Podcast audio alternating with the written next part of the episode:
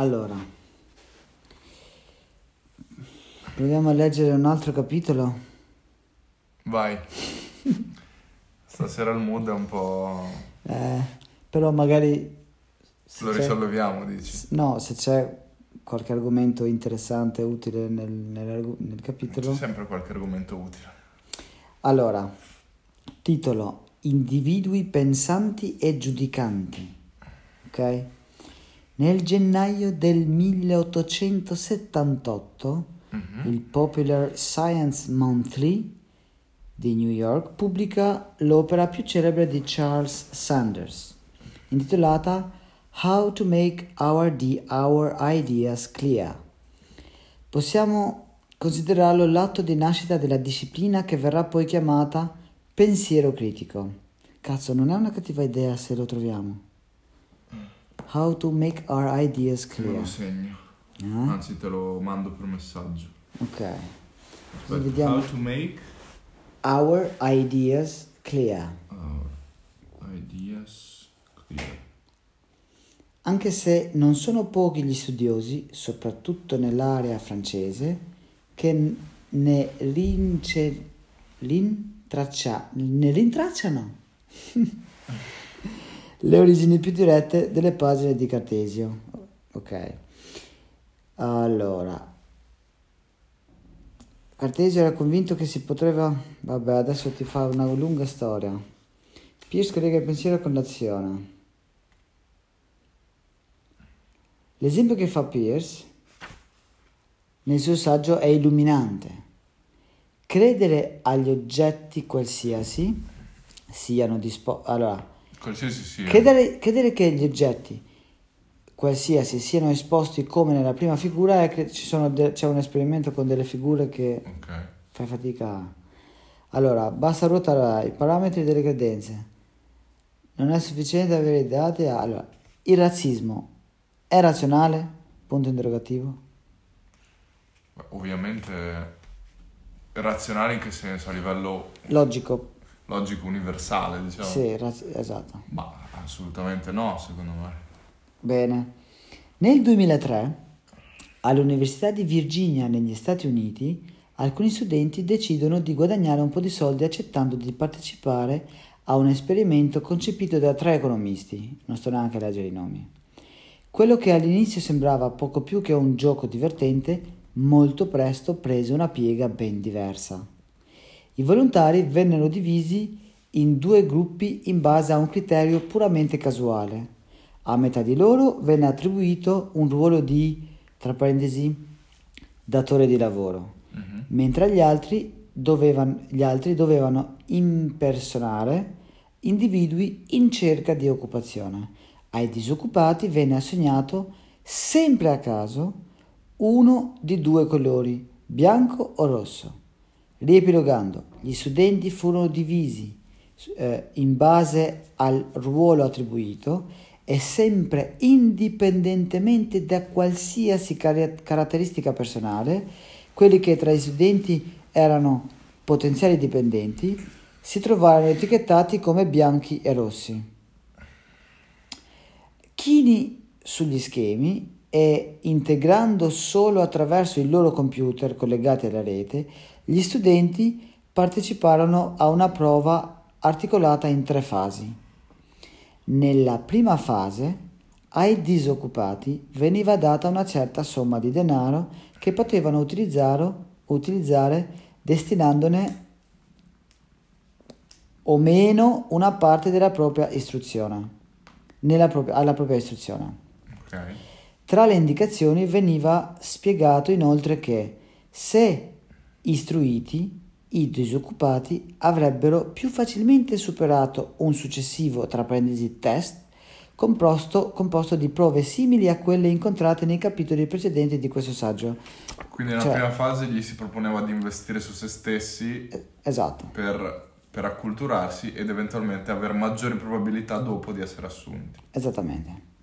Nella seconda fase i disoccupati si sottoponevano al test, il cui punteggio nella realtà era anch'esso casuale. Ok. ok? poiché corrispondeva all'esito di un lancio di un dado. Tuttavia, il caso era leggermente ma sistematicamente corretto a favore di chi in precedenza aveva, scel- aveva scelto di investire nella propria formazione. Ok. Nella terza fase del gioco, i datori di lavoro decidevano di assumere.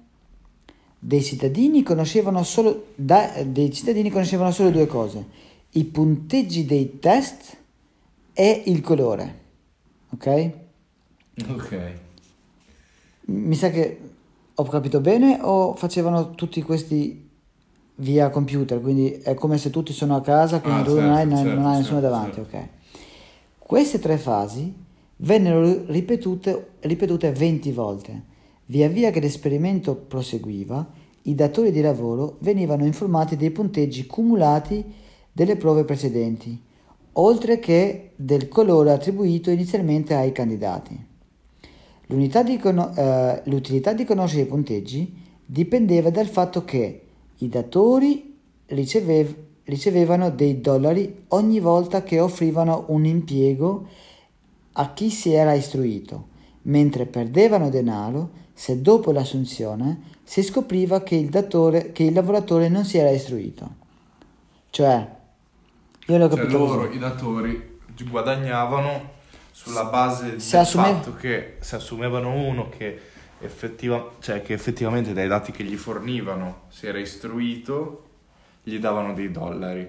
Però lui non sapeva, lui sapeva che Lui non sapeva se lui aveva investito o no. Cioè, io che sono datore di lavoro dico, devo assumere Ok, una ok, persona. ok. Io Quindi non so se lui... sulla base del caso tu hai deciso di non investire, tu sei un, Esattamente. uno studente lavoratore. Tu hai deciso di non inve- non investire, ma il caso è più a tuo favore perché magari a te viene un numero più alto rispetto a me che ho deciso di investire, anche se mi ha dato un punteggio in- un pochettino in più. Quindi Esatto. è, è abbastanza casuale la cosa. Molto casuale. Quindi dipendeva anche, cioè il colore poteva influenzare sulla scelta dei datori di lavoro. A caso. Ok. Allora. Mentre perdevano se si scopriva dopo l'assunzione che il lavoratore non si era istruito. I disoccupati sapevano invece che sarebbero stati pagati ogni volta che avessero ottenuto un lavoro. Tuttavia, all'inizio di ogni tornata del gioco era com- eh, erano comunque incerti se investire nella propria istruzione o risparmiare e tenersi i soldi. A cazzo, ma allora questi soldi erano veri, cioè ti dicevano tieni, No, secondo me no. ma guarda che qualcosa se la guadagnavano perché Ah, generalmente negli esercizi, in questi tipi di esperimenti ti pagano se tu fai parte delle, delle cose. Quindi tecnicamente, vabbè comunque, che cosa accadé? Accadde? accadde? Nella prima tornata del gioco, i padroni guadagnarono solo ai punteggi dei test. Ok, ai punteggi del test. No, chiedo scusa. Nella prima tornata del gioco, i padroni guardarono solo ai punteggi del test per decidere le assunzioni. La loro scelta non, aveva, non teneva conto del colore degli aspiranti. Del resto, tenerne conto non avrebbe avuto senso. L'esperimento partiva con una situazione a tabula rasa. Il colore bianco o rosso era del tutto irrilevante per il primo turno. E tuttavia, tornata dopo tornata, i datori di lavoro potevano basarsi sulla storia precedente del gioco. Se più candidati bianchi avevano investito soldi in istruzioni, in istruzione nelle, giocate iniziali, capitava che il loro punteggio fosse leggermente più alto rispetto a quelli rossi. I datori di lavoro, sulla base dei punteggi, assumevano allora un numero leggermente superiore di bianchi. Benché solo il caso avesse assegnato i colori, i datori di lavoro scoprivano un po' alla volta che i bianchi erano più inclini a pagare per avere un'istruzione. E così i bianchi iniziarono a venirne favoriti. Era meglio assumere un candidato bianco anche se il punteggio del rosso in quella specifica tornata era più alto, perché era probabile che il bianco fosse più istruito. I bianchi, via via che si accorgevano di venire assunti più spesso dei rossi, iniziav- investivano in istruzione. Viceversa, i rossi risparmiavano il costo dell'istruzione perché si erano accorti che comunque procedesse il gioco era meno probabile che venissero assunti. Che importanza, avevano, che, che importanza aveva essere istruiti visto che non venivano assunti in ogni caso in quanto rossi?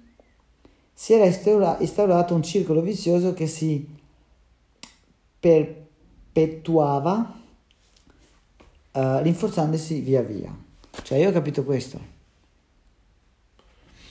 che per puro caso davano una maggiore probabilità a un certo gruppo, ok?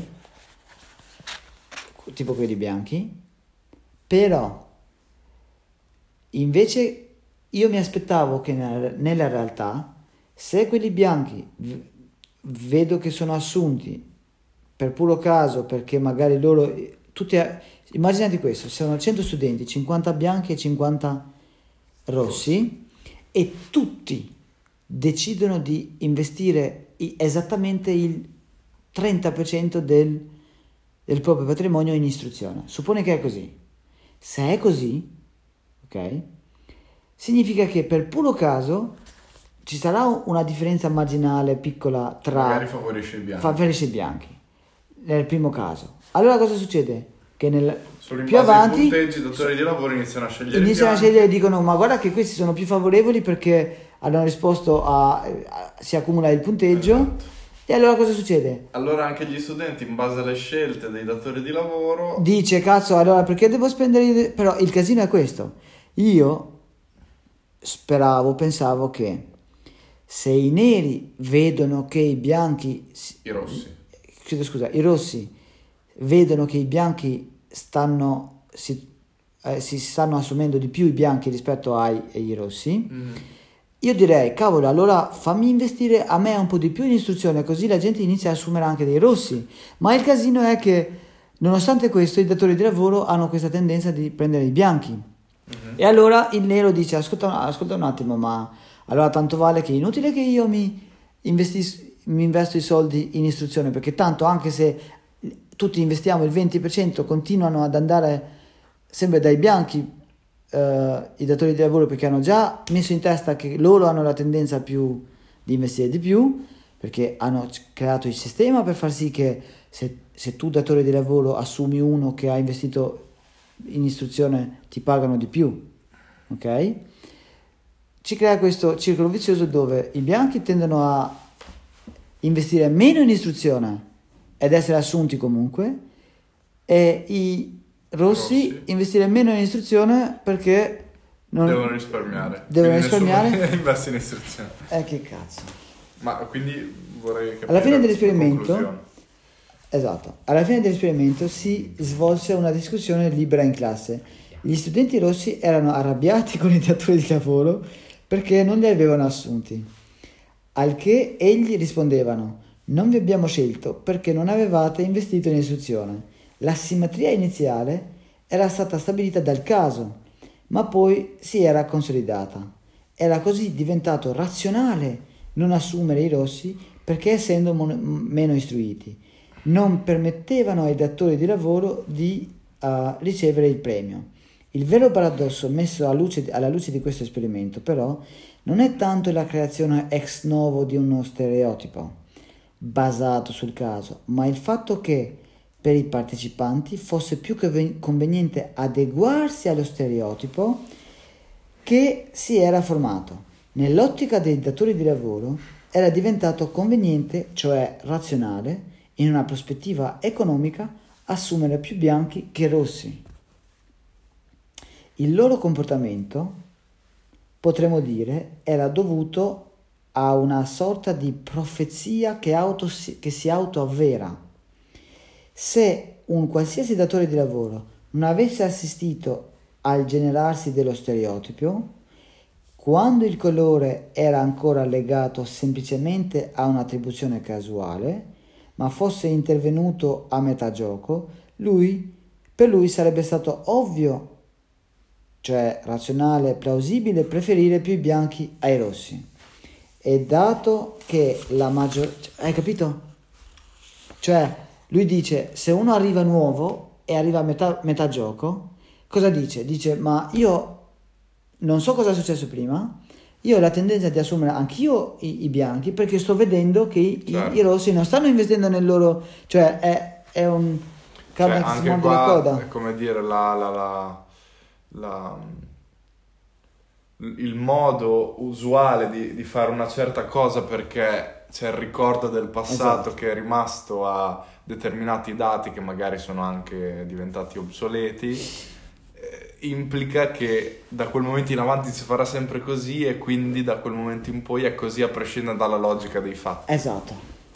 Ma mamma, mamma, mamma, mamma. Perché, perché vai a tagliare, perché tagli la testa del, del turkey, come si dice turkey? Del tacchino. Del tacchino in questo modo quando lo facciamo per... Ah, eh? sì. E la mamma dice, sai cosa? Non ci ho mai pensato. Io, vabbè, ma sai, noi l'abbiamo sempre fatto così, è tradizione, bla bla bla. Andiamo dice, a chiederlo alla nonna. Alla nonna. Nonna, ma perché l'hai fatto sempre tutta la vita così, la nonna? Dice, cazzo, ma adesso che ci penso... Adesso mi ricordo, perché quando sua madre, cioè la, la madre della nonna, faceva il tacchino, avevano un forno talmente piccolo che era costretta a tagliare la testa perché non ci entrava. Adesso che tu hai il forno 4 km quadrati, tu fai la stessa cosa perché dici, boh, è così. Ti rendi conto? Quindi tagliamo tutta la, te- la testa ai, ai, rossi che... E anche il datore di lavoro. E anche il datore di lavoro. Quindi, ok, la... dato che la maggior parte di noi, una volta nell'età adulta, si trova a optare in una società dove stereotipi, generalizzazioni infondate e discriminazioni sono già state formate nelle generazioni che ci hanno preceduto, è davvero indispensabile rimettere ogni cosa in discussione. Mm. Il pensiero critico in questo può aiutare. Seguendo una via che, sempre ispirandoci a Cartesio, che in teoria è René Descartes, quello che dicevamo sì, l'altra Descartes. sera, potremmo chiamare dubbio sistematico, ci poniamo la seguente catena di domande. Perché i bianchi invece dei rossi? Perché sono più istruiti? E come mai sono più istruiti? Perché etichette uh, attribuite inizialmente in modo casuale li hanno in seguito favoriti. Se ricostruiamo questo percorso e rintracciamo le origini delle discriminazioni, diventa molto più facile smontarla e quindi combatterla. Il pensiero critico, in questo caso, ha il compito fondamentale di rintracciare la genesi dello stereotipo, il come e il perché si è formato Solo così ci si libera del, del tutto di quello che è un vero e proprio pregiudizio, nel senso che, come nel, nell'esperimento raccontato, è un giudizio è un giudizio dato prima sulla base di esperienze precedenti, non per atteggiamento uh, o eccessiva tolleranza nei confronti de, dei rossi di turno, ma comprendendo, l'origina, l'origin, ma comprendendo l'originaria assurdità della discriminazione. Si deve cioè rintracciare la sorte avversa che è all'origine del privilegio, ormai stabilitosi, stabilizzatosi, che favorisce i bianchi rispetto ai rossi. Questo è l'unico sistema per respingere una presunta razionalità economica e abbracciare invece una moralità più alta, basata sul rifiuto delle discriminazioni. Per questo il pensiero critico non deve fermarsi alla verità dei dati e alla validità logica dei ragionamenti sviluppati a partire dai dati in modo corretto. Fammelo ridire di nuovo questo perché questo è spacca. Vai, ridillo. Il pensiero critico non deve fermarsi alla, va- alla verità dei dati e alla validità logica dei ragionamenti sviluppati, a partire dai dati in modo corretto. Attraverso il pensiero critico dobbiamo anche creare, cercare, chiedo scusa, di decostruire le classificazioni che, si, che ci troviamo davanti a belle e fatte, le categorie con cui ci confrontiamo ogni giorno, domandandoci, eh, domandarci se sono veramente sensate. Stessa cosa direi potrebbe valere per il tema molto attuale dei dati sul coronavirus, uh! mortalità, eh, eccetera, eccetera, eccetera. Perché arriviamo a tanto... Base ai tamponi fatti, quanti tamponi sono stati fatti, quindi i, i contagiati, è... la mortalità. Però questo è, tu stai facendo questo, la verità e la validità logica dei dati poi lui dice non, devi, non, ti devi fermare solo lì, devi fare anche il ragionamento per andare a capire sul perché, ma comunque fam, fam, certo, finiamo quello. perché... Vabbè, vai. Allora, a maggior ragione, uh, se si pensa a quanto è facile che tali classificazioni si formino, anche in pochissimo tempo e praticamente da zero, come ha mostrato l'esperimento dei tre economisti in Virginia. Quindi a maggior ragione bisogna stare molto uh, critici. Ma se il razzismo, tra parentesi il razzismo razionale, è senz'altro una minaccia da non trascurare per la giustizia sociale, non è meno pericoloso di, una, non è meno pericoloso di un altro meccanismo a questo correlato e solidale, il conformismo razionale, okay. che a breve analizzeremo più in dettaglio. A cioè, questo quindi... riguardo vogliamo riprendere una storia raccontata nel famoso economista di Richard Thaler nelle sue memorie. Allora, aspetta un secondo. E... Ma si può fare